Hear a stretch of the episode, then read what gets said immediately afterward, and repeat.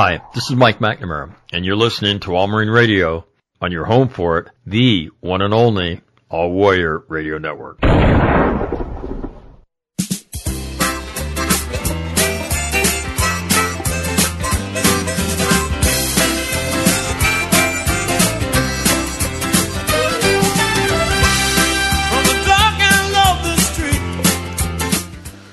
So the show continues here on a Friday, and joining me is Greg Lotus. Greg, how are you? I'm doing well, Max. How are you? I'm. Uh, I had a birthday this week. I noticed you missed it. Yeah. No, I. If you remember correctly, last week before we signed off, I wish you happy birthday because I know you're 73, and uh, I think that's great. I don't recall that, so I'll have to go Yeah, back and listen. I'll go check. Have to check the video. And uh, you know what happens when you know what happens I when you get older. I You know. lose, you lose your mind. So right, I know, I know, I know. All right. not And surprising. Not surprising. speaking of getting older, Kim Holmes joins us. Um, clearly lost his mind. Kim, how are you? Good, good. I just graduated from cardio rehab today, You how do you gra- How do you graduate? so I'm done with it. I'm on the loose now. You're you're done with. car- you're, so what does it mean that you graduated? It means uh, I've done my 36 sessions of cardio rehab, and uh, that's treadmill, new step, and this arm machine that kills me. And then uh, You have you have the gun show going like Greg did Monday, in Wednesday, and that Friday, an hour a day. in that picture up in your restaurant. Oh, th- what I'm curious is, it did it include uh, when you're on the radio making as much noise as possible? Yeah, it includes whatever in the fuck I want to do.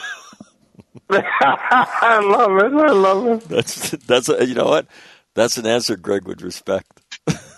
Yep. Greg. I'm back, motherfuckers. I am back. I, I expect nothing less, in fact, actually. Let me tell you, if you want to go down the bad road with Greg, try to actually explain it to him. Well, you know, my Yeah. insur- my and so you're encouraged. Your insurance company said they paid enough. You're good to go, right? So now what in terms of your activity? Do you go back all the time? Do you go back to your own gym and and continue to be rocked up? What's the plan? Well, I'm, I'm going to go to. Uh, I used to go to the Y, Yeah. But there's too many people uh, right now, and so I'll go across the street to Select Therapy. Uh, it's a smaller gym, uh, and uh, if you go between twelve and one in in in the afternoon, it's almost deserted. During lunchtime? anybody there. I can work the machine. I don't have to talk to anybody. And uh, I can get my workout done in about an hour, hour and a half. Well, let me just so everybody knows, it's not like Kim's antisocial. Because if you ever want to go to a gym and talk to somebody, Kim's your guy. But uh, the Grim Reaper has been cruising around the street. What is it? Second Street out in front of your place? Third Street? Yeah. Yeah, screaming Kim's name. Diabetic, Third right? Third Kimmy, Kimmy. Probably the Darth Vader voice. Listen, Mac, Mac, Mac. The, the co- when he used the word select therapy and fit uh, fitness, Yes. aka Asian massage parlor. Oh, what? Yeah, Hey. that's what it is, really. So that, that, that They did. that's why he had to pass his cardio thing, so that his heart could take it. there so, you go. so I don't have any trouble getting it up. Whoa, hey, the um, hey, they didn't pin that on Bob Kraft, by the way. Yeah, Yeah. Can no, we- it, it, it's a it's a nice gym, but if you go in the morning, uh, a lot of the uh, older folks are there, and it's like they talk all the time, and they're always asking me questions about restaurants and this and that, and I of course you got to answer them. So uh, I just stopped going in the morning, and uh, Hey, let me ask you. Can I can I ask you a question about that? Is do you, time to go. so? Do you find it hard to be a celebrity? Uh, I don't mind that. Uh, Big time, big timer.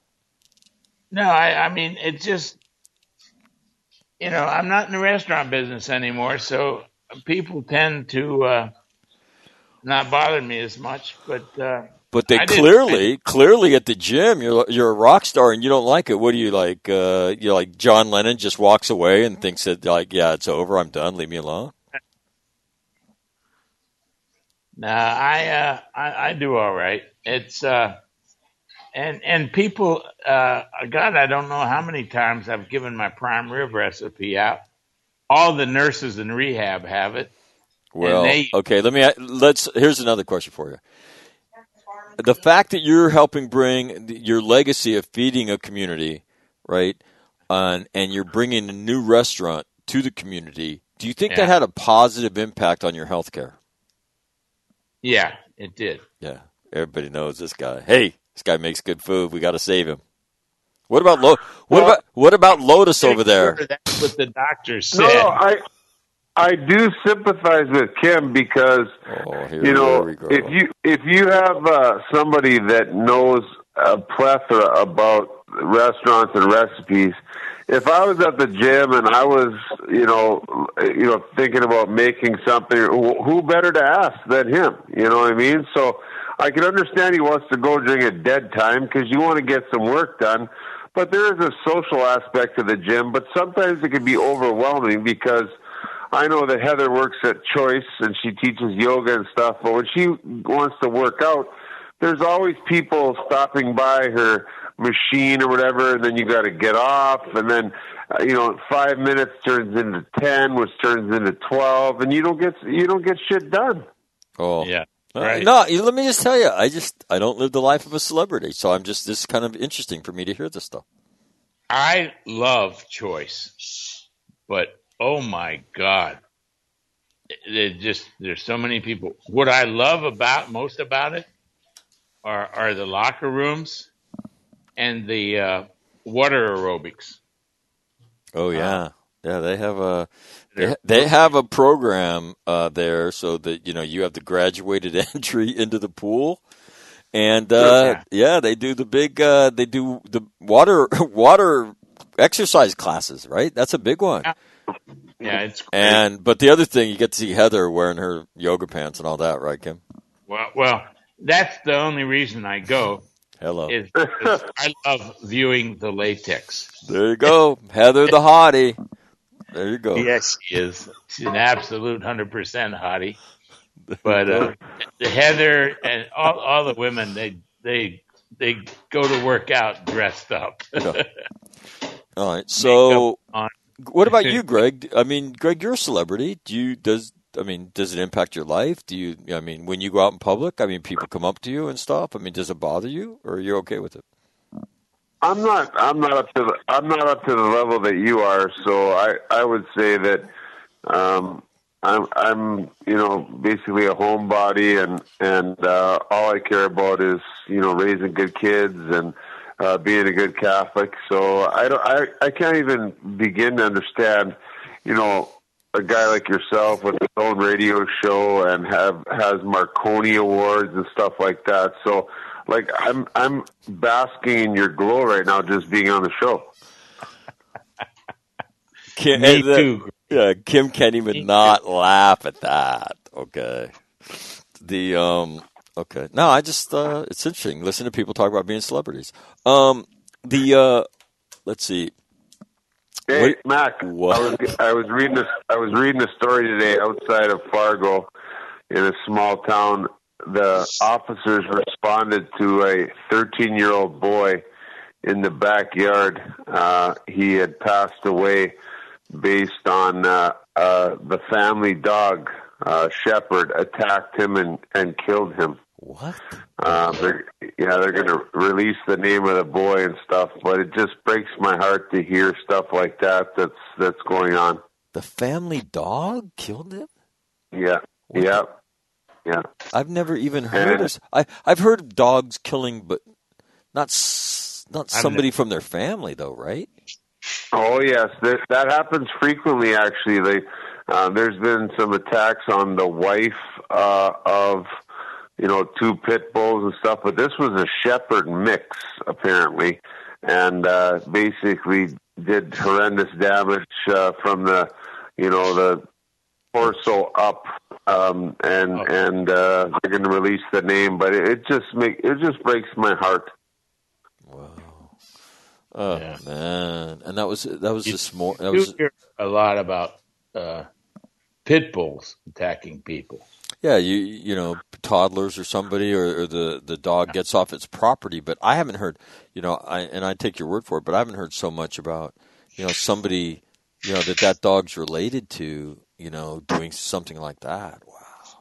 Yeah, it was on it was on Valley News Live. You could check it out. It just came across the feed uh, a little bit, the news feed a little bit ago. But I'm not trying to bring the show down, but I just wanted to take the time to say for a 13 year old kid, he must have been um, rather small.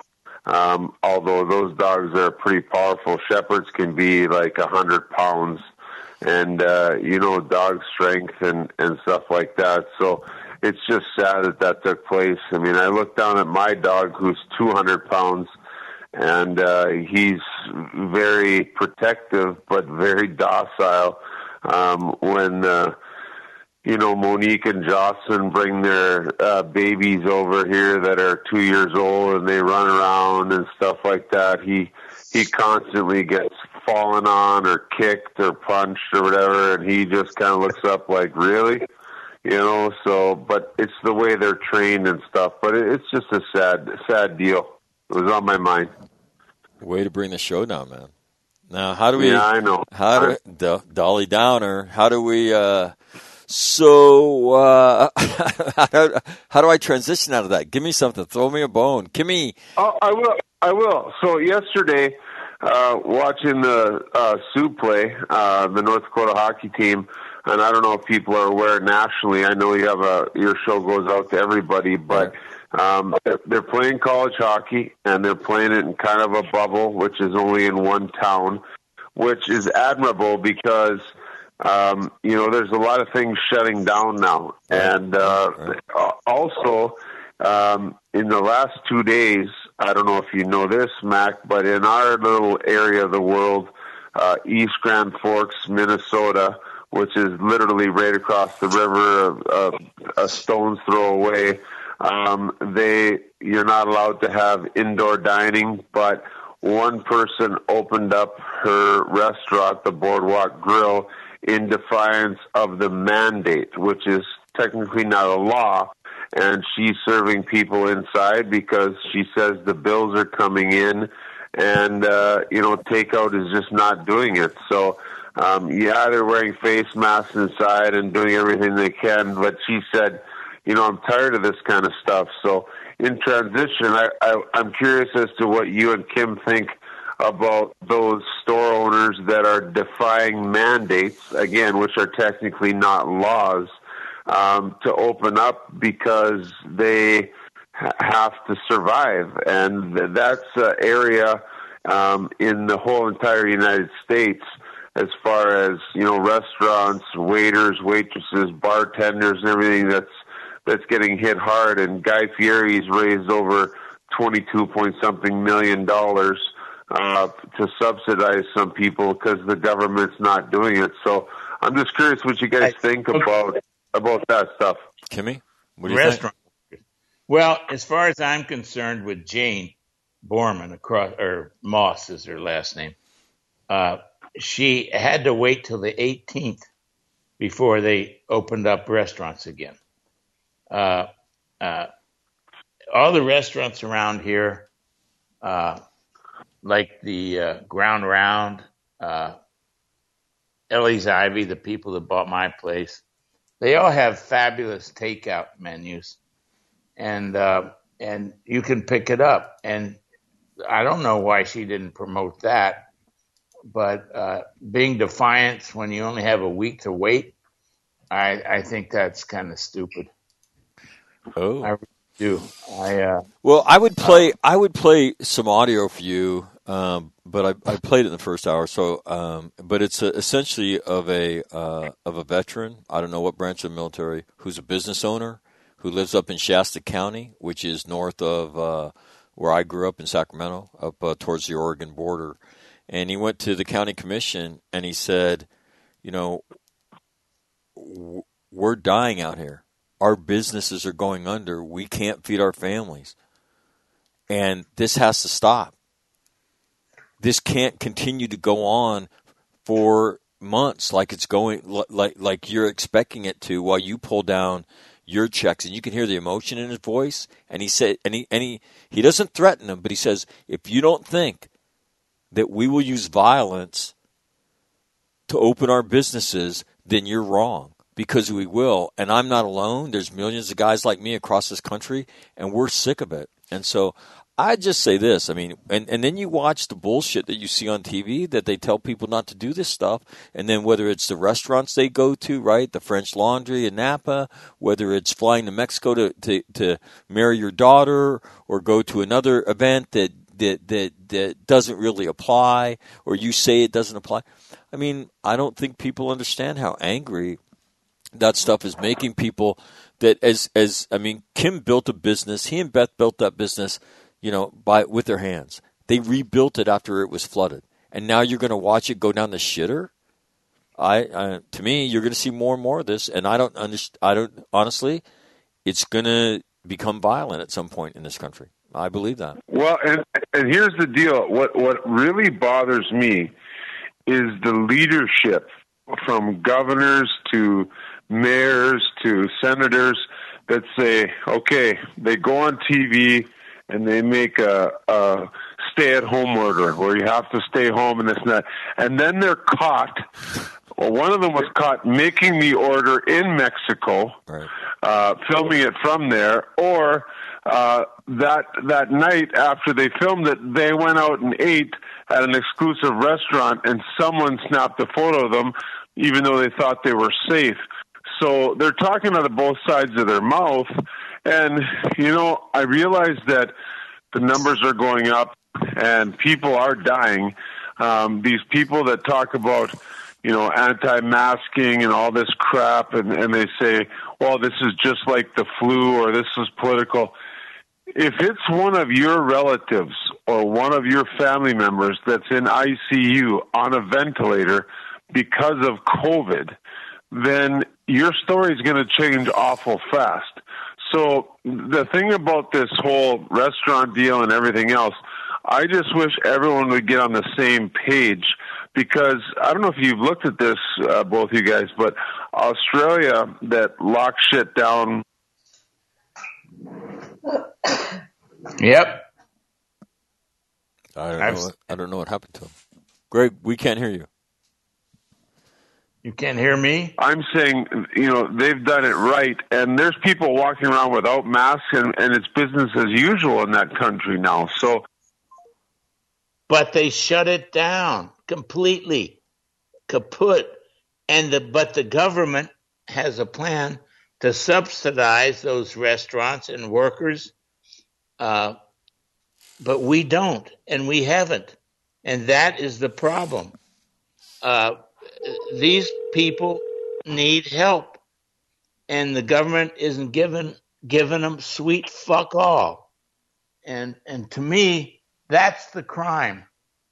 Uh, you have a if you have a small business, uh, I can see where where Jane is is doing it uh, to be defiant, but I, I mean the government's not giving them any any love, and uh, and that leader of the Senate, he won't sign anything but uh, a new conservative judge. That's I'm sorry, but that's the way I see it. Well, and Mac, and Mac, you know, when I look at this, you know, and we we don't we give trillions of dollars to fighting wars and stuff. We're fighting a war within our own country, and if we won't support our own people with whether it be grants or low interest loans or zero interest loans, even if it's zero interest, like that keeps it, it doesn't say like here we're gonna or, or uh, gonna give you this and and we don't ask you to pay it back, but maybe partially payment or whatever the case may be. But what what else can we do but support our own people within our own country? Like Thanks. like you said, Kim, Kim built the restaurant with his own hands and there's hundreds of thousands of families that have done nothing but put their money and their heart and soul and blood and sweat into restaurants. And they not only have it for themselves, but they support students and extra jobs for other workers and tips and everything else. So if we can fight wars and, and put money into those coffers, why can't we do it for uh, the American people? I, I well, there was one stimulus that was passed, right? One relief package that was passed, and we've all read the stories about the fraud that's that occurred. You had guys in prison here in California uh, claiming that money. You had uh, a package of what 1.8 uh, trillion dollars that was before the election that was put forward. And you know, I, I don't like to argue politics with Kim, but earlier this week, you had the Speaker of the House say the reason we didn't support it was we, we weren't going to pass anything before the election. And now they're yeah, and, and, and, now they're trying to pass something that's 800 billion, a fraction of what was put forward to. And so to me, it's the dysfunction of the people that lead this country. And not yeah. only can they not respond to this crisis, you know, they didn't do Iraq or Afghanistan well. And so and so it goes. And and my point is this there's people that are pissed. And I'm I'm a little bit surprised that Kim would be critical of somebody um, that says I've got to open my joint because I got to pay my fucking bills, and I don't have a week to wait, right? Yeah. and so I'm a little bit surprised that Kim would actually say that because if Kim was in the same position with that gun to put his head, I know him. I know exactly what he'd say. I'll be here. But, but, I'll be here trying to pay my bills, and if you don't like it, you can come in and fucking arrest me. But, but Max, part of the problem part of the problem was this week it came out that Tom Brady's TB12 business received almost a million dollar loan. Yeah. Um, he's worth 200 million and his wife is worth 400 million. And whoever, you know, puts the rubber stamp on these applications for PPP money should be shot and hung because there's businesses like but like the Boardwalk Grill, like a bunch of other family restaurants, that should be on the front of the list, and it shouldn't be about name recognition. And that's part of the problem. Oh, the tell me about it. Look, it, how many in California? I don't know how many billion dollars went into the prisons. Like, are Max, you are you fucking are you fucking kidding me? But again, my point is this: there is a level of frustration in this country that's going to get to violence, right? And now everybody's sitting around. We just what last night, Minneapolis City Council votes to you. You have you have Joe Biden saying we've got to stop. We got the hell kicked out of us nationally because of this defund the police thing. We've got to stop it. Less than 24 hours after he says that, right, and, and, and, and, and it plays around the country, you have the Minneapolis Police Department doing exactly that. You have another, right, uh, indigenous zone in Portland that, that it's going to happen. And slowly, I mean, people are watching this and they're watching the conduct of, and what did I read? Ilhan Omar's husband's consulting business, who she paid 70% of, of the money she paid out from her campaign, $2.8 million, that he got $300,000 so his business could survive. And people are just That's watching. Ridiculous. It's, it's, it's, it's, hey, is this a food show or what? Well, hey, I didn't start. No. I didn't start this shit. I did, and you know what? It needs to be said because I'm tired of this shit. Because you look at the the people that we elect and that represent us, and then it seems like they didn't grow up like us or didn't have any hardships, and they're in this position. And why isn't someone like the Boardwalk Grill at the top of the list for PPE uh, PPP loans and stuff like that. But we, we're giving money to like uh, that girl for the uh, for her election, or Tom Brady, or Elon Musk and shit like that. Like, are you kidding me? Are you kidding me right now? Like, common sense and logic would dictate th- that we go from the bottom up as far as the people that need this the most. And yeah, you have to prove, you know, that you need the money.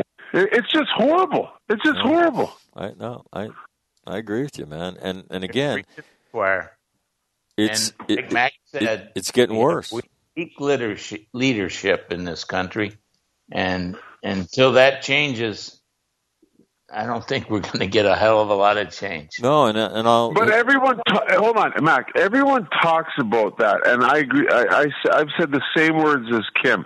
The leadership, the leadership. But we elect these fuckers, and and we think we're doing the right job as far as electing them. But when they get there, somehow their ideas change, or they change, or they get influenced by other people and big business or kickbacks or this and that. And it, it's sad that someone doesn't stay true to their roots and, and look out for the little people. And when I talk about little people, I'm talking about people with successful businesses, but in the eyes of, you know, big business, they're little people like a Sanders restaurant would have been, you know, in the eyes of the world, you know. But but we got to help those people because you look at the the impact, the fingers that go out when you give a loan to a business, let's say like Sanders, and then it goes out. The cooks, they get to stay on. The waiters and waitresses and and the delivery people, and it just goes on and on from there because you helped out a small business. Okay, I, I, I want to say something here. Uh oh. When uh, when the flood came, I thought, well, this is it for me. I, but I did have insurance on my building, and so I found a temporary location. It only took us, the whole crew and I, seven weeks, my wife included, uh, to put the the new restaurant together. And for my insurance, I paid everybody's insurance and salary, but that was me. But when I moved downtown to the, the other Sanders, I got a grant for two hundred and fifty thousand dollars. That if I stayed open for five years, it went away. Now that's Good what, for you. but that's what you have to do, and that's Yeah. that's what that's what they're not doing now for little But guys. but you you you think someone begrudges you because you got a grant? You Yeah, stayed they open did. for five years. They I mean, did. shit. They did. They're they're Okay. loving that, and I, I you know what I I love the incentive package. Uh, Kim, I love the incentive package. If they gave people um, a grant like yours and said you have to stay open for five years and it's wiped out, it gives them incentive to to keep going, and that's what it should be in the United States now. Not funding anything else, but to worry about the people during these unprecedented times that no one has seen in a hundred years since the pandemic of, of 1918 or whenever it was. that's right. Yeah, hey, Greg. I mean, it- but look, Uh, it doesn't seem like we can deal with most issues in this country, and why would this be any different? And for instance, how long have people been saying, "Hey, the winter is going to be worse"? Okay, but we sent the ships home, right? We dismantled all the all the surge capacity that we built to, to create overflow, and rather than come to this understanding, is that you know what, the kids have to go to school. You know, they've got to go to school. You know, we are killing kids by keeping them at home, right? And they don't. I mean, their you know their risk relative to this is virtually zero. It's less than one percent, right? And so the, the the kids that that do have high comorbidity factors, the Kim Holmes kids, right? They have to they have to stay at home, right? But everybody else has to businesses got to go because you can't cut, shut the country down. So relative to say the winter's going to be bad, we got to we got to build surge capacity for that, and and we're going to ask people to take extra precautions. But you know what? We can't shut. We learned this summer you can't shut the son of a bitch down, right? Rather than do that, what do we do? It all went away. You know, wear your mask, and now oh, what a shock! Numbers are going up. The survival st- rate is still ninety nine percent right? But now we're, we're, the measures that politicians who are getting their full paychecks, by the way, they're going to recommend to you is that, yeah, Kim, you got to shut down your restaurant, right? I, it's, I, I just tell you, it's not going to end well. Not going to end well. And, and it's not going to get over at the when Chris when we when we get through the winter. It's not going to be over either. And so you know, again, I mean, we've had a leadership problem in this country for a long time. And this just this just highlights it. But I will tell you this: I mean, the defund the police stuff. You're going to see New York City, Minneapolis. You're going to see uh, violent crime go up, and you're going to see minorities and low income areas pay the price for all this bullshit. And then it then it will ultimately correct itself as we some communities get the the the high pressure hose out and rinse themselves off. But it's it's the same shit leadership, you know, billions into the prisons. what the fuck? So you know, and, and the whole defund the police thing and everything else. You wonder if people really understand that when they pick up the phone and they want to dial nine one one, but the the dispatcher has been cut to hours that are only nine to five, which is really not operator hours as far as the crime is concerned. Um, it's, it's usually you know eleven to seven in the morning, but they're not going to have anyone to call, and so you wonder logically what they're thinking. You know, and and the impact of that whole movement and all that kind of stuff, the protests, um, that, that are not peaceful, the ones that destroy property, and it's the shop owners that that really take the brunt of this kind of stuff. So when we talk about leadership and we talk about you know how systematically it hasn't helped us, what are we going to do about it? Uh, because we've just had the election.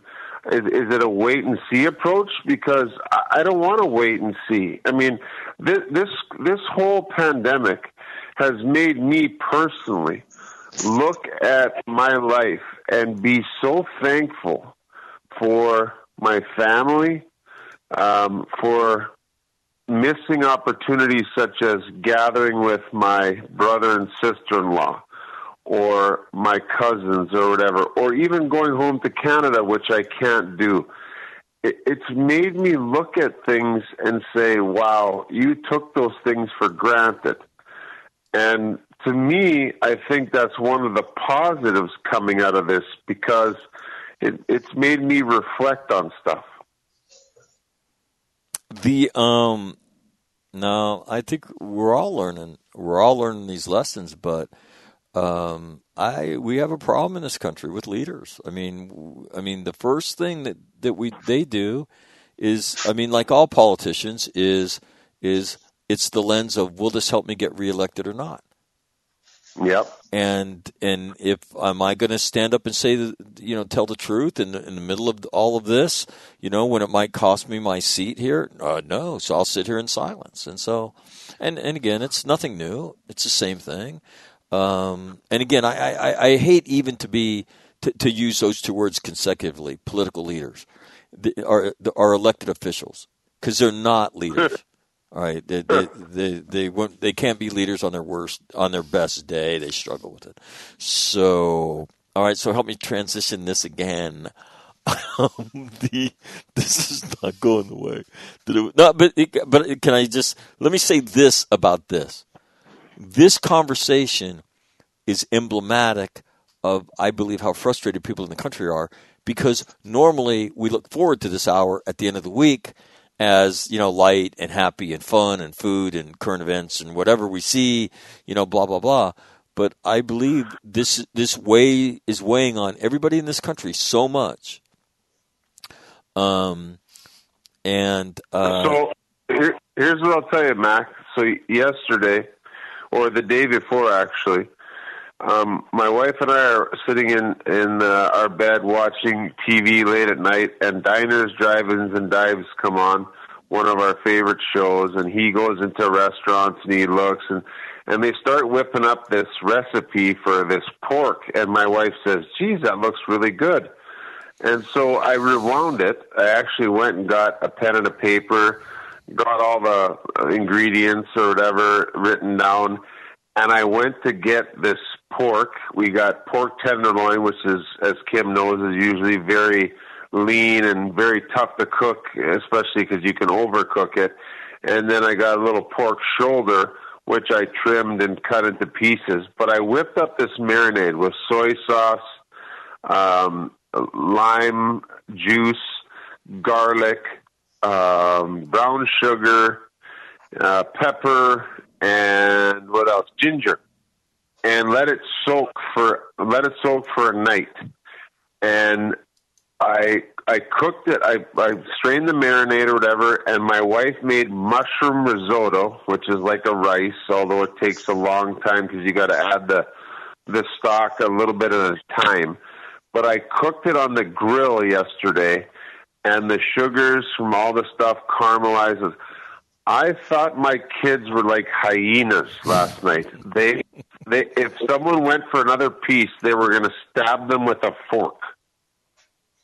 So our meal was fantastic, and I looked at my wife and I said, because my other son was home from college, and I said, "This is what family dinner is all about. Everyone giving each other shit."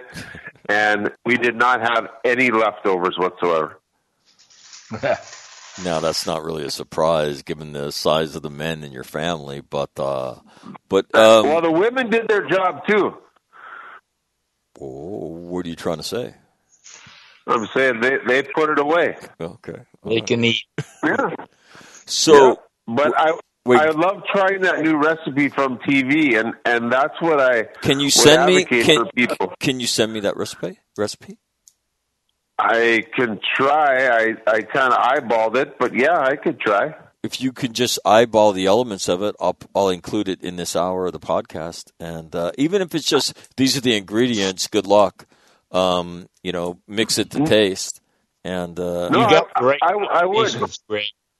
You got the ginger, the garlic, everything is it's soy. Good Yep. stuff. Oh my God, uh, Mac, you would have died. It was like like sweet but salty and a little bit sour. And with the pork, it went so well. Like the tenderloin just fell apart because I only cook it to medium, uh, medium rare.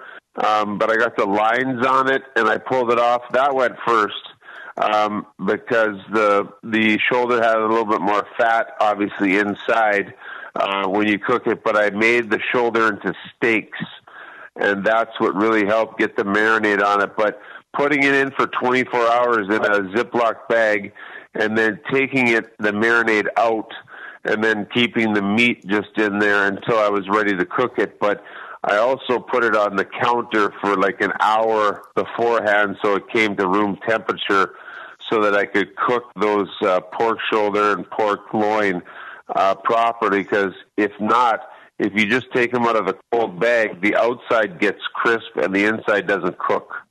There you go.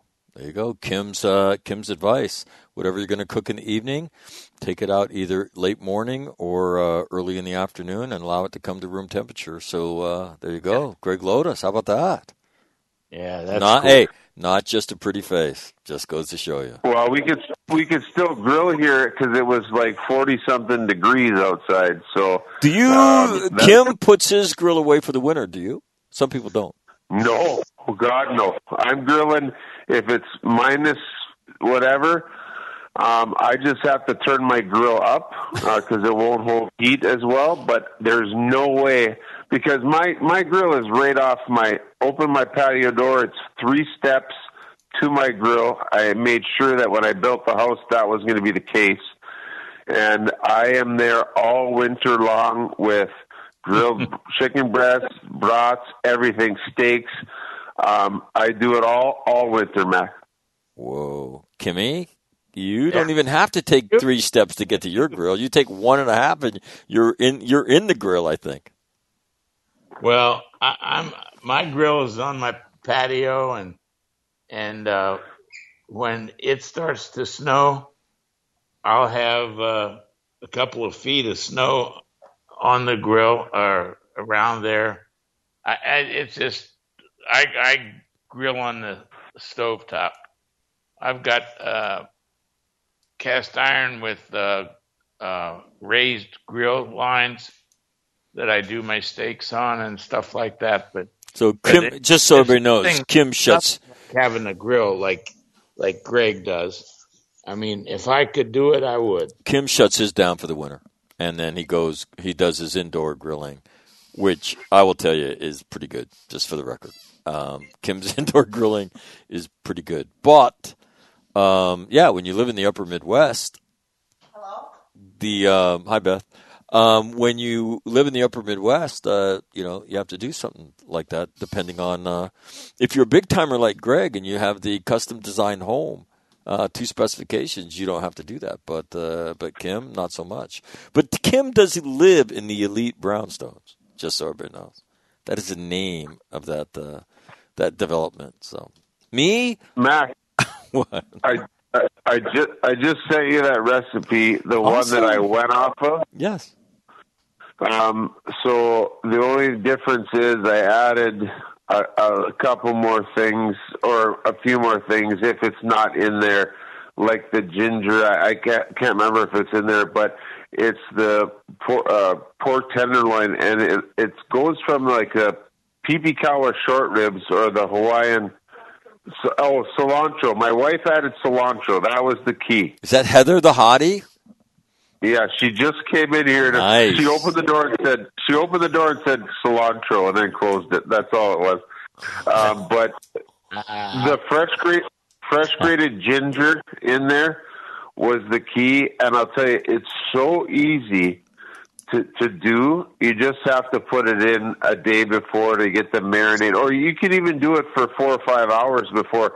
You just won't get as deep a penetration. But I think by putting it in for over overnight, that pork tenderloin it went right through it. Like I I, I even cut the pork tenderloin in half because it was so big. Um, and that way I had two basically big pieces and long pieces of pork tenderloin because I don't think the marinade would have attacked uh, the center. But what it did when it when it went through was tenderize it because of the soy and everything else in there. It made the meat like like you could cut it with a fork.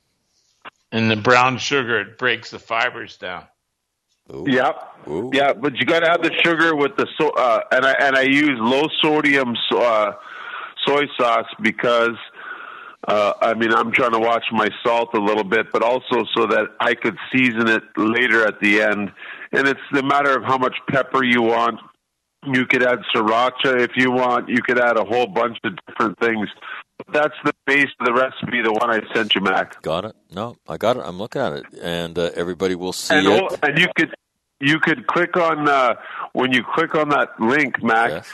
It'll say at the top, "Go to the recipe," so you don't have to read all the crap at the top. Then you could shop for the ingredients uh, at the bottom. Got it. No, it's uh, it's from a website Doesn't called it look good? allrecipes.com. It's called ginger lime pork tenderloin. Yes. Yep. And it's and it had a five star rating. Everyone that reviewed it gave it a five star. That's my kind of. I don't go for the four point one or the three point nine dogs. I go for the big. You know, if everyone likes it, then I'm all for it. There you have it. Kim, any advice? Uh, any little uh, flourishes that you'd uh, suggest on this with this recipe?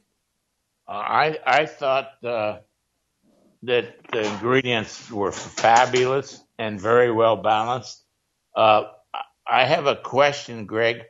Uh, do you uh, take the marinade uh, and put it in a saucepan and then reduce it uh, by half and then strain it? And it should be the nice. only. So here's the deal. The only thing I added to that recipe, like Heather said, there's two key ingredients back if you're going to write it down. One is the cilantro. The other one was I chopped up two kiwis in it. And by doing that, when Kim talks about taking that marinade and reducing it, you could do that, but all I did was take the remaining marinade and put in a bowl, and I basted um, as they cooked the chops and the tenderloin um, while I cooked it. Did you That's did you true. put did you put That's that out as have to do. did, did you put that out as dipping sauce during the meal? No, no, because it has the raw pork in it. I did not Ah. want to do that. But but while you cook it, it added a little more caramelization. And you know when you get a nice piece of meat that's got a little bit of sweet crust on it, but it's salty, but it's Yes. sour. Yeah, with the with the lime juice and the kiwi. The kiwis also help break down that that protein fiber. Um, so that's why I think the pork tenderloin just fell apart. If I didn't know better, I would think that Greg knew something about food, but I know he doesn't. His primary his primary gig is eating it. Um, and Kim is actually the food expert. I listen to this. I I have an email now. This Hey, guy called. What's that? Mac. Yes, sir. Greg nailed it. Uh, and and you can baste with that marinade. Uh, you can boil it down, uh, and so it's cooked, uh, and then baste with it. But uh, what Greg did was absolutely perfect. Whoa. Get that caramelization on on the on the crust. You, you can't do it any better. Wow. I Yeah. did have to though, Mac. I will explain. I did have to when my son came. I asked him to go flip the the stuff and baste it, and as he comes in licking his fingers, I said, he goes, "Oh my God, that marinade is so good." I go, "Where did where did you get it from?" He's like, "Oh, I just dipped my fingers in it." I said, "La, that's raw pork. You probably don't want to do that unless I cook the marinade." You know, and he's like, "Oh, I thought it was okay because we're putting it on the meat." I go, "The meat is on fire." So it's okay, but you eating it is not okay. So He's I did have to correct him for that. He's fine, right? He's fine. Well, so far he hasn't shown any symptoms this morning. Um, I've got two emails. Here's the first one. Um, Mac, pretty serious today. I have a question, maybe to break some ice here. Has Greg's mother made him the chocolate cake yet? Greg, I, I would say the answer is not just a no; it's a fucking hell no. She hasn't given me a cake, and you know that anger is building inside, and I don't know what's gonna. I, I think the term is postal. Um, What that that? I could think of because you Why? know if my mom loved if my mom loved me, she would like bake me a cake and send me it. You know. Go Why- down there and eat it. why would why did she refuse? I mean, she's your mom, right? No, but she's she's on this whole kick that um, you know your daughter and wife are old enough now; they can make the cake and everything. I said, Mom, it's not you making the cake. So you can have the recipe on the card, Right. and people can follow it, but it's not, Not your mo- your same. mom knows it, I know. right? It's not the same. No, it's not. I can't. It's not the same. why why is she like inflicting this aggression on you why is she like why is she doing this to you are you no but you i mean you, you weren't adopted or anything right you're her biological kid right No, she's a she's a stubborn Italian old lady. That's what it is. uh, well hey Yeah, and you- and you you can't you cannot you cannot make her break what she's thinking. She will stand on principle on the edge on- and fight you. on principle that i will never make you a chocolate cake that you love so much and you've asked me as your mother i refuse to make that and i'll go to, Even for my birthday. Even I'll for go my to- birthday. i'll go to my grave like that god damn it that's it Yep. Yeah. Because she she's gonna want to wait till my daughter or my wife makes me a chocolate cake, and I've told them I don't want a chocolate cake from you. you. I want it from my mom. mom from my mommy Yeah. That's Yeah. rough, man. That's rough. You know, I've never really ever felt sorry for you in my life, but I think I feel sorry for you right now. Just so you know. You should.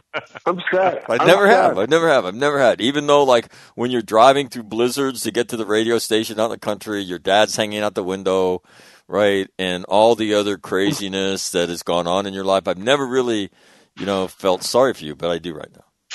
Here's the, here's this here's the second. And you should. I And you should. This guy is a huge fan of Kim's. He lives in Vacaville. His name's Dave.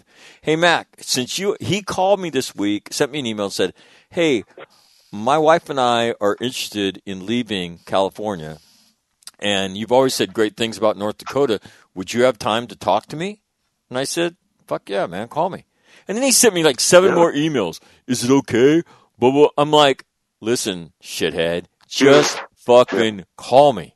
So then he did. So we talked for about an hour. And uh, so here's the question: Since you and I spoke on Monday about North Dakota, thank you by the way. My wife and I have been very interested! Exclamation mark. How does Kim and Greg feel about North Dakota since both have lived in other places? Kim, great to hear you back! Exclamation mark. Dave in Vacaville. So, um, Kim, Vacaville. Oh, Dave, Big Dave, yeah. good man. What, Kim? Uh, you've lived all over the country. You wind up in North Dakota. Um, if somebody was looking to move uh, to Grand Forks, what would you tell them? Well, I moved here for the witness protection program. That's that's a lie. no, no. Uh, uh, I moved here uh, to uh, get Stan- Sanders started with Bob uh, Evenson, who founded the restaurant a couple years earlier and got it back and, and called me to help him. And we were going to run it for three years and uh, and then sell it and split the, the booty, and uh, I'd go about my way. I had no intentions of ending up in, in North Dakota. But uh, after three years, I say, I'm going to buy you out and uh, I want to stay here. Well, he was tickled pink. And uh, so, uh, and that, that was that. And the more I stayed here, and once I decided to buy the restaurant, the people in the, in the community said, Hey, this guy likes it. He's going to stay. We'll support him now. And, uh, and my business got better as the years went, went on. And, uh, and I love it. I love the town. I got involved with it, uh, the CVIC and all kinds of stuff. military base. And I met my wife in the restaurant. She came in. I'd never seen her before. And uh, I knew the thunderbolt hit me. And so uh, uh, that was that. And uh, and uh, So would you? uh, So would you tell him to move? Well, it depends. If you don't mind the weather, the summers are spectacular here. it's great. The lake country, if you like to fish. Well, let me let me before Greg goes, and Kim, you comment on this. I tell everybody, unless you live west of I five in in between west four or five in Los Angeles, and then the five as you go down to San Diego. Unless you live west of that, twelve months out of the year, everybody else has sixty to ninety days of shit weather. Now you could take it with heat, heat and humidity, cold, or straight up humidity. You or, or rain. But every other place in the country, that's that's how it is. So um, the 60 days uh, of cold, if that, in North Dakota, um, that you can offset with an automatic car car starter, a seat heater, and a and a, now a steering wheel heater. Um, is life so intolerable up there? Th- those 60 days? It, it's fine. I I met Greg and Heather in the restaurant in the original Sanders. Uh, they were dating at the time, and uh, and the more I stayed here, uh, the more people I met, the more I liked it, and uh, they're they're great folks around here. That's for sure. Well, that's what I mean. Uh, I met Kim in the replacement Sanders, but I never ate there because I wasn't a big timer, and uh, I went in there looking for a screwdriver, and I was like, "Hey, man, uh, I run the Play It Again Sports store down the, down the down the mall. You got a screwdriver I could borrow?" And he's like, "Yeah, man. Hold on, let me look." And he's looking in drawers for a screwdriver. Here you go. I had to fix a vacuum. That's how I met Kim.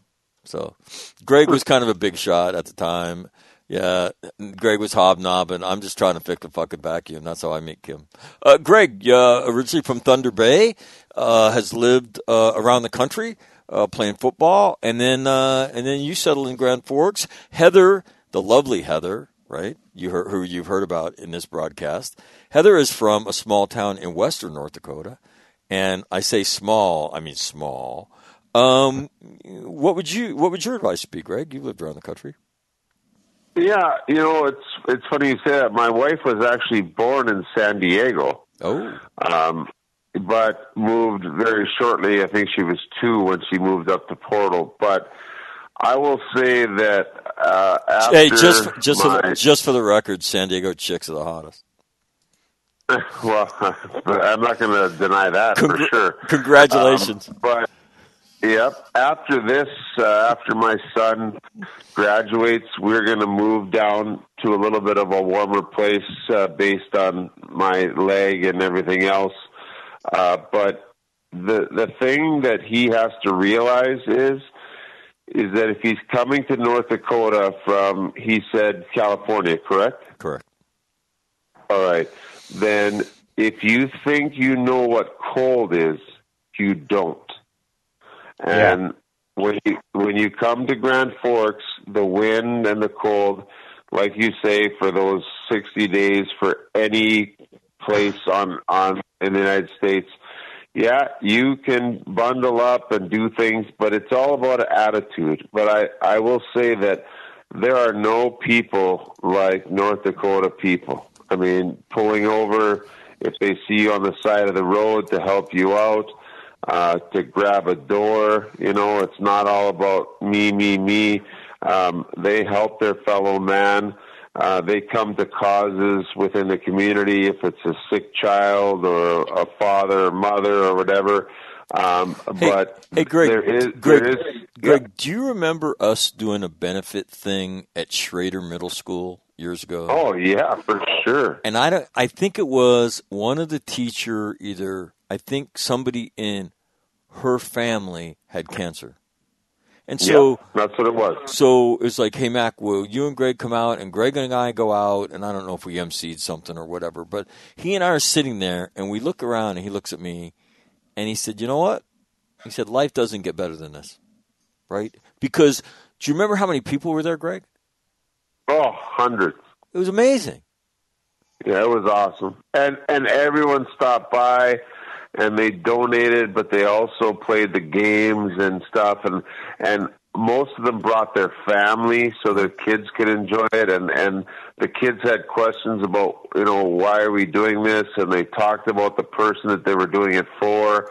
And I remember us uh we did MC, but I don't know if we were broadcasting at the same time talking about um the the teacher that that you know was was in trouble a little bit and needed some help financially for medical bills and stuff. And i remember uh, a father when the son asked well why are we giving money? And they said because it's the right thing to do and that's what we do in grand forks as a community. And he says a community? And he said yeah as a community this might be you one day and we have to support each other. And to, to listen to a dad talk to their son or daughter like that, that that that's what made me proud of of being there with you and and and whether we were broadcasting or just emceeing or whatever the hell it was. Um, the people around here is what I would tell uh, that, that gentleman from North uh, from California to come up here, but the well, let me let, let me let me throw one other thing. He's a hunter and he's a fisher, Oh, damn. Oh yeah, right? Yeah. So Hello. That, that helps too. That helps too. That will mit- that will mitigate some of the cold because um, you will be able to turn that into some. You know, let me tell you. I remember. I don't know. It was before I went to Afghanistan, but the biggest issues on the on the ballot were posting land, were hunting issues. Okay, now Yeah.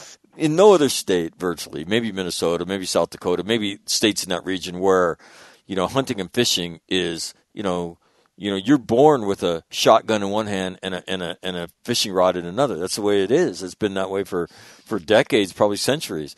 And um, Damn right. right? And those issues are very, very important issues to people.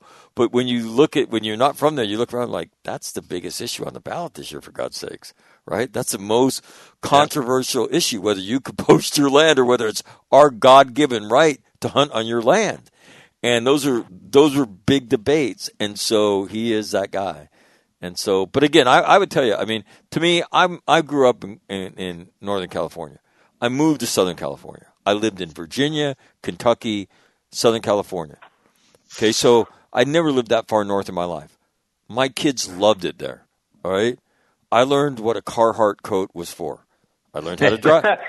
I learned how to drive. I learned that Yeah. that a great Christmas present for your wife is a car starter that like has a range of like two miles and can Or or choppers. What about choppers, Mac? gloves, yeah, gloves. I mean, so Yeah, nothing well, they're says called choppers, but most people don't know that they're called choppers. yeah, nothing says I love you like a better automatic car starter. Okay. Yeah. Oh, I love you. Thank you so much. Because when it's And cold, heated. Right, and you go run into the car and you hop in and it's warm and that seat heater's on and you're like, oh, that's. I mean, come on, that's as bad as it gets.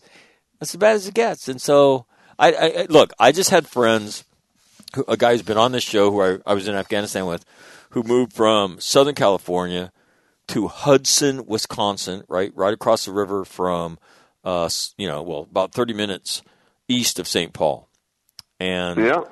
And they're by they they're closing on a house that's on I, I think two acres. He's got a barn, and he's we're talking yesterday, and he's laughing. He goes, Mac, you should see the property I have. He goes, I'm going to be a farmer. I'm like, yeah, well, don't fuck that up. He goes, the guy's leaving me shit. He's leaving me canoes in the barn. He's leaving me bee bee boxes in the barn. I said, I don't think they're called B boxes, but whatever. And he said, and he's like laughing. He goes, he goes, it's been unbelievable. I said, what about the people? He goes, oh, he goes, it's they all want to, they all want to know, like, where did you move here from? Oh, you guys are the new people. Where did you move here from? Is it true what we've heard? You moved here from Southern California? Yes. Why? Why? and and and I I had this message for people, uh, you know, in Grand Forks, and I said it on my radio show, and these guys have heard me say it. If you create jobs, there will be people from all over the country that are will come because of the quality of life. And and Grand Forks is unique because it's a university town, so there's a university. There's all like uh, they- they're big time, high end college sports. There's all the cultural stuff that comes with the university. There's the hospital, the law school. So it's small town America in a big town in a big time version of it. So the quality of life is really high. And so uh, yeah, no, I told them I said, hey, pick your shit up. I mean, you can always come back.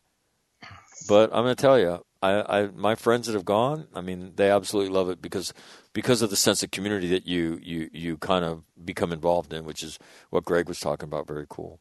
Well, uh, so none of us were from there. Um, Kim, what's the thing that you most enjoyed about you most enjoyed about living in Grand Forks? Well, I, I most enjoyed uh, uh, the the people, uh, the friendliness of them. I mean, I had a huge uh, support from the air base, client wise, and uh, I, I mean, this everybody gets along, and a lot of people from the Air Force, when they get out, they stay here. So uh, it, it's like you say, the quality of life and the people. Greg, how about you? Is there one thing that you would put your finger on, other than the fact that they can booze it up like no other? Um, Yeah, so that that's the uh, national sport in the wintertime here. Right. Well, Greg, uh, anything that you put your finger on? Say, you know, I, I've enjoyed this more than anything else. I don't think this. There's one thing, Mac. I I enjoy the quietness, uh, if you would like it, or the opportunity uh, to have uh, your choice of you know going out to downtown or doing this because they always have the farmers markets or art fest or a street concert and stuff like that based based on the weather, obviously. But when Kim says the people, I mean unless you're a hermit, what else could you ask for than your fellow man to to look out for you uh, and say, "Hey, I'm I'm leaving uh, for the weekend. Can you watch my house to make sure everything looks copacetic?" And they say, "Yeah, no problem." Or, uh, "Hey, the key is here. Uh, you can go in and and do this and that. Just check up on things." Um, but the opportunity to fish and hunt and, and do all that kind of stuff, you know, is it's just it's tremendous. And they have a, a sense of, you know, there's you know religious stuff here. There's like you mentioned the university, and so there's not one thing. What I think is it is when you look for a community, it's a bunch of things that make the pie and fill in all the pieces and stuff and and you're just part of the cog in the wheel so uh, the reason why Heather and I uh, came back here, aside from my injury, we could have moved anywhere, Right. but we decided to raise our kids here because it's a safe place. They can walk to school, and I don't have to worry about them. They can go to their friends and stuff, and and and the safety part of it is is a huge factor for me, Mac. Yeah, you know, road rage. You can cross town in 15 minutes from one end to the other. but people I mean, people no bi- but people bitch about they got backed up at a stop sign because there was six cars, right? I mean, so I mean, it's all relative. Um, That's a traffic jam here. Whoa, whoa, whoa, that's a traffic jam. Yeah. exactly, exactly. No, I And you know. Mac, and Mac, I I lived in New York, so Oh, I know no, it's very it was- similar to LA driving. You know, uh, on on the Meadowbrook Parkway at three three thirty in the afternoon, when you're literally going six inches at a time. Right. Yeah. No, I he uh, one of the things that we talked about was he asked me like, "Well, how did you get up there?" And I talked about you know my son John. Uh, I was living in San Diego, and this guy calls me by the name of John Fuhrer and told me that he got my son's name. Uh, John's son Nick would play for University of North Dakota men's hockey team as a defenseman, and uh, and that he ran this thing called Team Northwest, and they br- brought kids from all the Western United States to Grand Forks. They trained for a week, and then they played two tournaments, one in Calgary and the other one in uh, in Winnipeg. And you know, I'd never been to that part of the country, but I thought it'd be a great opportunity for my son John, who was a, as a young guy, he's a great backward skater, he's a defenseman, and and so he said, "I'm going to put you in touch with this guy uh, who's gonna who manages the team. His name is Pierre Lamoureux." So Pierre calls me. Pierre and I are, are still one a, a great friend of mine, uh, and my sons are are interspersed with his kids. Uh, you've heard his daughters, Monique and Jocelyne, on this program.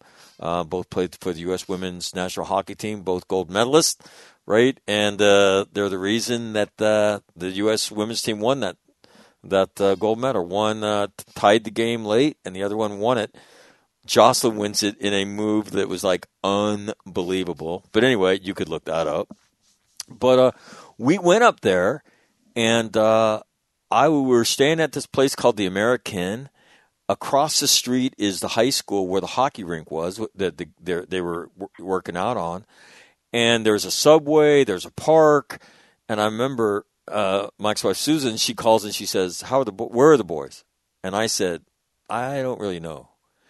And she said, God damn it. I knew I should not have allowed you. I said, no, no, you don't understand. Small, this is small. It's like living on base. It's a small Midwest town that has nothing but agriculture around it. They're either at the rink, at the park, or at Subway, and then they'll be back. John's got to take a nap and blah, blah, blah. And then she came up, and then that spawned the conversation. And mind you, they had just had a flood, right, the spring before. So this is the summer of 1998 um, and they just had a flood, and the and the city was still on its ass. And so I said, you know, in my head, this is how our kids grow up, right? And I said, would you ever consider moving here? And because we had lived all over the country, Susan was like, yeah, if we could get jobs. So Susan got a job. She's working at Nordstrom. She got a job at Marshall Fields at the time, and then I got a job working for Special Olympics, and we loaded up our shit and we moved to Beverly. And uh, but what I was not even prepared for was the warmth of people. Um, um, and and again, the first time we went to report card night, eh, just about every teacher said, "Oh, you're the people from California," and we said, "Yes." I've watched your kids, and I just want you to know they're doing great. And it was like, pff, all right, we're never leaving here until our kids our kids grow up, because people, I mean, cared that much, knew who you were, cared about your kids. Right? You can't pay for that. And then the other thing I tell you, I, I would say is that where the weather's not bad, you don't really need each other. You can grow up on a street and you don't really know your neighbors. Uh, when the weather is bad, right? My sons would shovel snow. I mean, Greg's kids do it, right? They take the snow blower and they go down the street and they blow, you know, people's sidewalk who are older. And and your kids do things that young kids are supposed to do in life. And they get raised doing that and it's in their head. And you see what a community is. Greg, you know, we just talked about he and I going out and we used to do that shit all the time. The VFW here for this, the VFW here for that, going to the base for this. Greg and John have a, his dad have this great story about going out and helping with what out at the base. Greg, a silent auction that you guys were were out there doing. Super Bowl. They gave away Right. uh, a trip to the Super Bowl uh, for one lucky fan with and and the person they wanted to bring, but they had a whole bunch of items. Uh, so I would MC the silent auction uh, or the auction that they would have for Aikman jerseys, Elway jerseys, this and that, and they would raise money for the base. And then at the end of the night, they'd give away a trip to the Super Bowl. and they went out there and I mean I know Greg's dad's listening or will at some point. If you ask him about it, he would go off on the way they got treated and how what a great experience it was. And we would have these experiences. There was a flood. I want to say the flood in Grand Forks was in '97. In '99 or 2000, probably 2000, there was a flood in a city by the name of Roseau, Minnesota, where this cloud sat on top of Roseau for about you know 15 hours and rained on it, and and it got flooded. And the response from Grand Forks was so many people helped us, we need to do something. Well, I was doing radio and we had this bus and it was called the Superliner. And I asked the owner, I said, could I take this and go up there? I'll do my show. I'll take a bunch of high school kids and we'll just go pull shit out of basements. And that's what we did. And these kids still talk about it. Um, there was a little girl by the name of Callie Ronkowski, who's not so little anymore.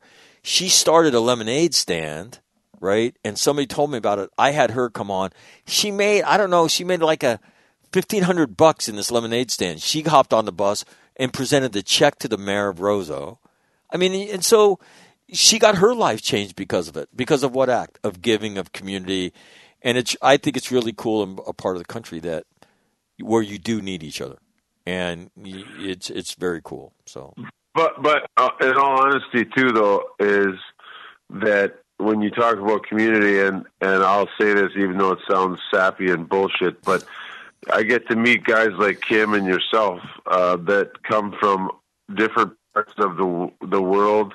Um, I came from Canada, and we're all in one place at one time, but we start talking and f- figure out that you know we all pretty much have the same morals and ethics. I mean, we differ on political stuff, we differ on a bunch of different things, but we always listen to each other, and that's the respect I have for both of you and many people within the community.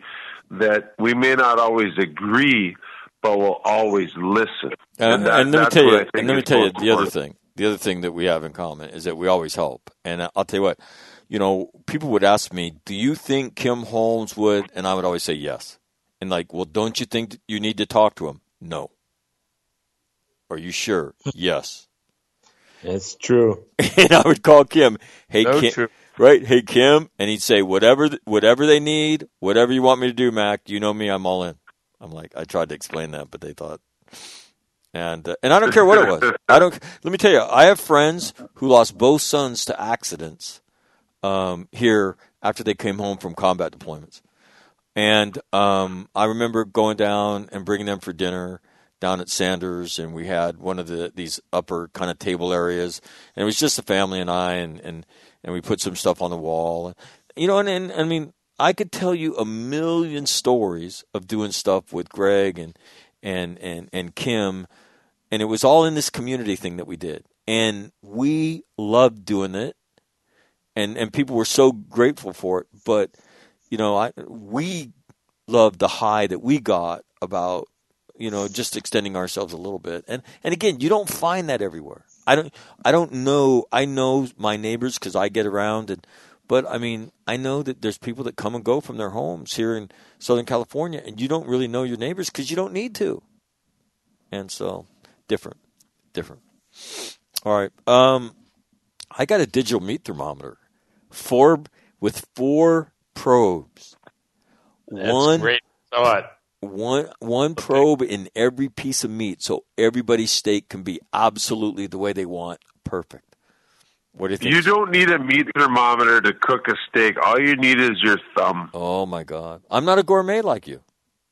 No, seriously, all you have to I'm do is make a fist, make a fist, And rare is when you're not squeezing it, and if you squeeze it a little bit more, it's medium rare. And then if you squeeze it all the way, it's it's uh, well done. I mean, it's so easy, Mac. I mean, honest to God, I hate- you know. I mean, I believe in sci- I believe in science. I don't believe in fairy tales.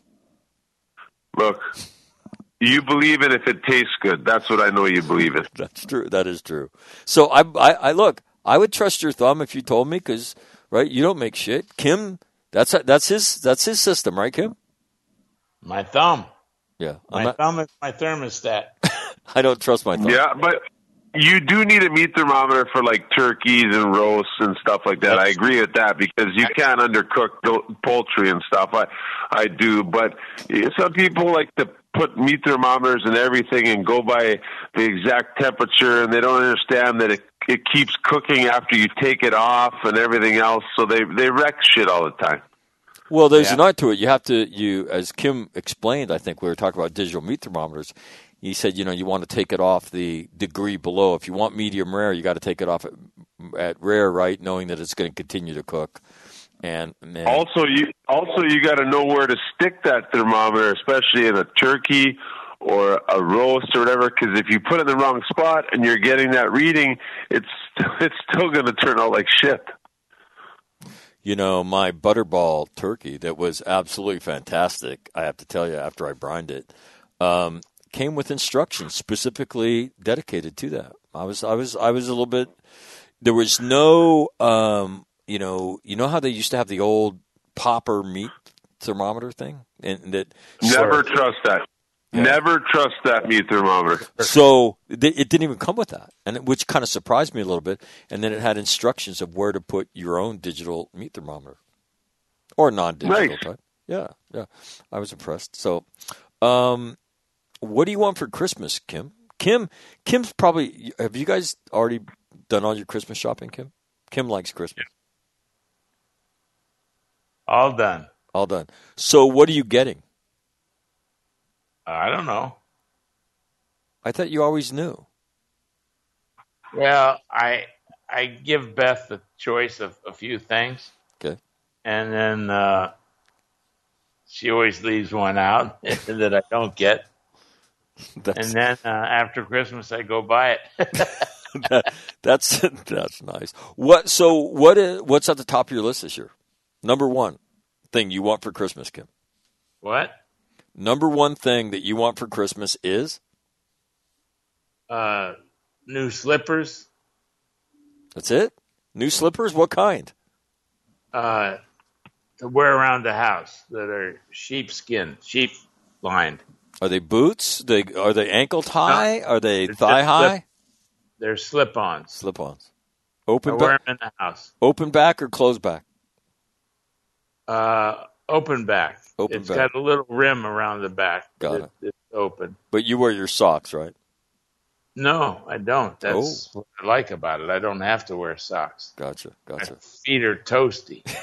There you go, Greg. What's what's at the top of your Christmas list? I would like some langoustine. What? Yep.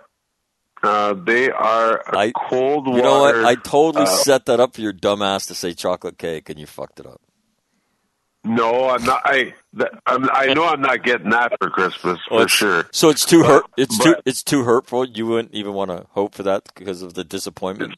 You'd be Tiny Tim. Oh, there's no, there's no way I'm going to get it. I mean, she she's so stubborn. It's not even funny, Mac. You have no idea, no idea. Um, but langoustine are these. Uh, it's like a miniature lobster, but they come out of the cold waters um, by Norway and stuff, and they are like butter. And when I, what's that? They're about a foot long. Some of them are. Yeah, they, they are. Yeah, and they're very expensive. So Yeah. um, it's either that or some foie gras. I go to a website called Marky's, and uh, they have like different kinds of pate. In fact, I'm going to Skies tonight, which used to be Sanders. Yeah. It's not even on the menu. Not even on the menu, but Richie always makes it for me. Is their pate platter, and it just comes with these uh, pickles, uh, pickled onions, pickles, and some crackers, and my wife and I enjoy the shit out of it. Um, that liver taste is is all I need for Christmas.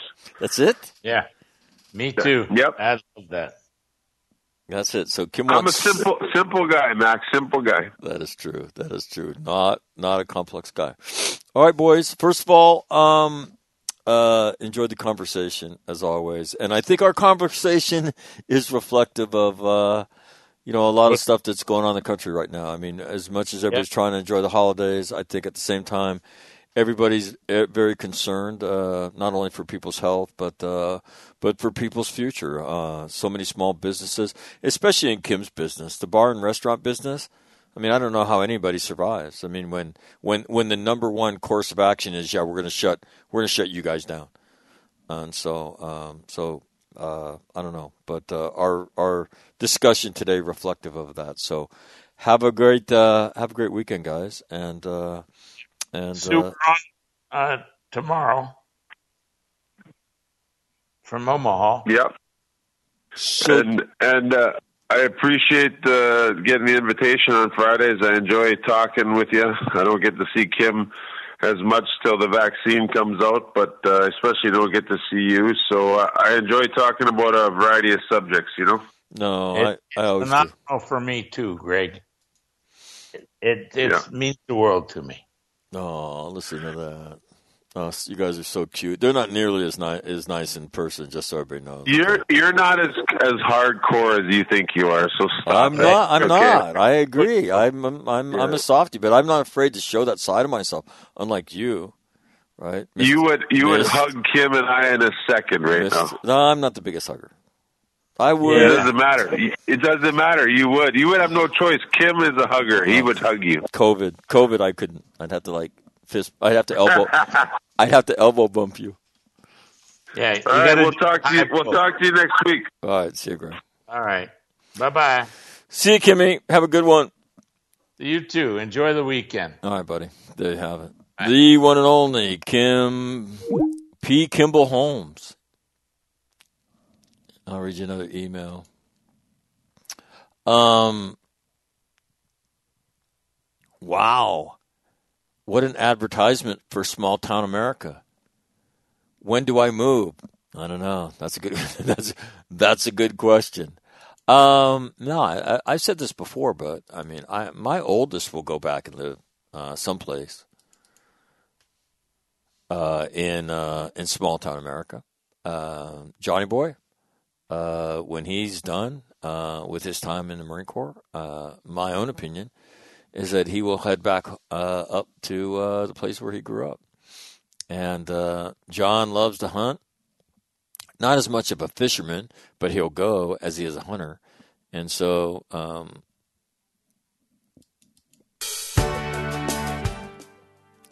but really, it's the whole sense of community thing that was really cool. And and again, that is not indigenous to any part of the country. You find that in um, wherever you go in small town America. And coincidentally, to kind of come full circle on this stuff, that is the nature of the divide in our nation. It's a outlook divide. Uh, the people in small town America, uh, they believe that they're responsible for themselves. Uh, people on the coast believe that the government is supposed to have a greater role in their life, and I think that's where you see the divide in the nation. And uh, not think I know because I've lived it. I've lived in both in both atmospheres. So anyway, um, have a great weekend. If you have a chance to do something good, uh, don't be afraid to change somebody's life. Uh, it's the way you get through it. So um, download those three goals and ten commandments of post traumatic winning, and um, an- anytime you get a chance, when somebody's struggling, to uh, to give that to them, go ahead and do that. So on a Friday, have a great weekend. Alex Hollings will join us on Monday. All Marine Radio. Out.